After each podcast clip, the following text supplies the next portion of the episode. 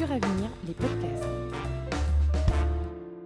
Bonjour, rencontre avec les sportifs de haut niveau de Suravenir. Aujourd'hui, on retrouve à la sortie d'un entraînement Julien Collet, chef de projet MOA, qui participe cette année à son troisième mondial de cyclisme.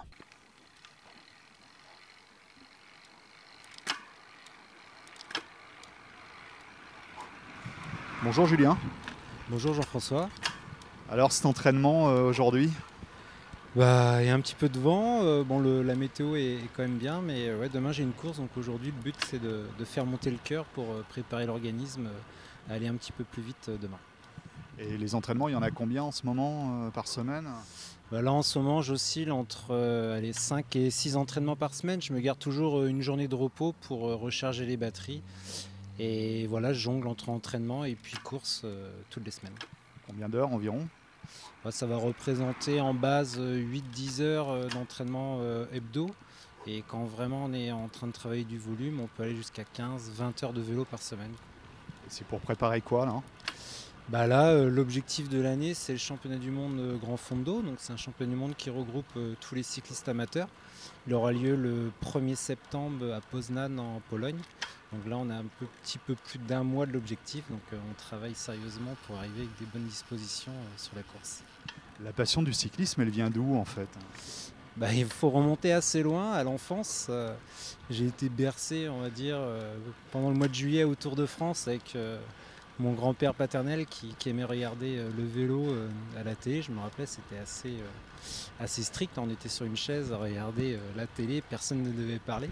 Et puis un jour, j'ai sorti du fond du garage de mes parents un, ancien vélo de mi-course de mon père.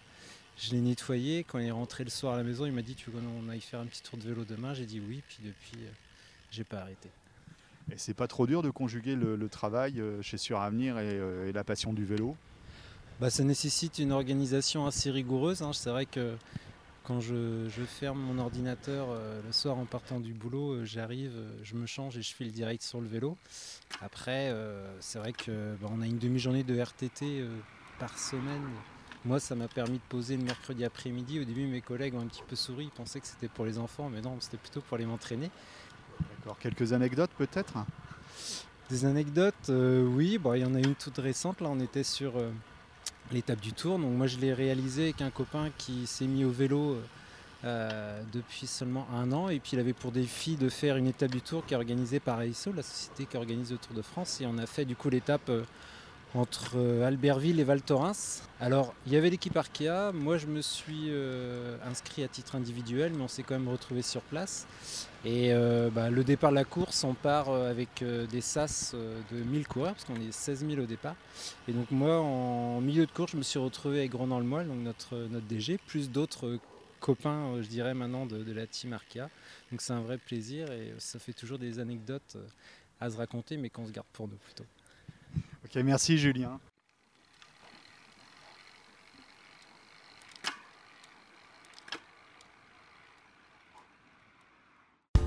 On se retrouve prochainement pour un nouvel épisode du podcast de Suravenir. D'ici là, vous pouvez les retrouver en intégralité sur notre espace SoundCloud.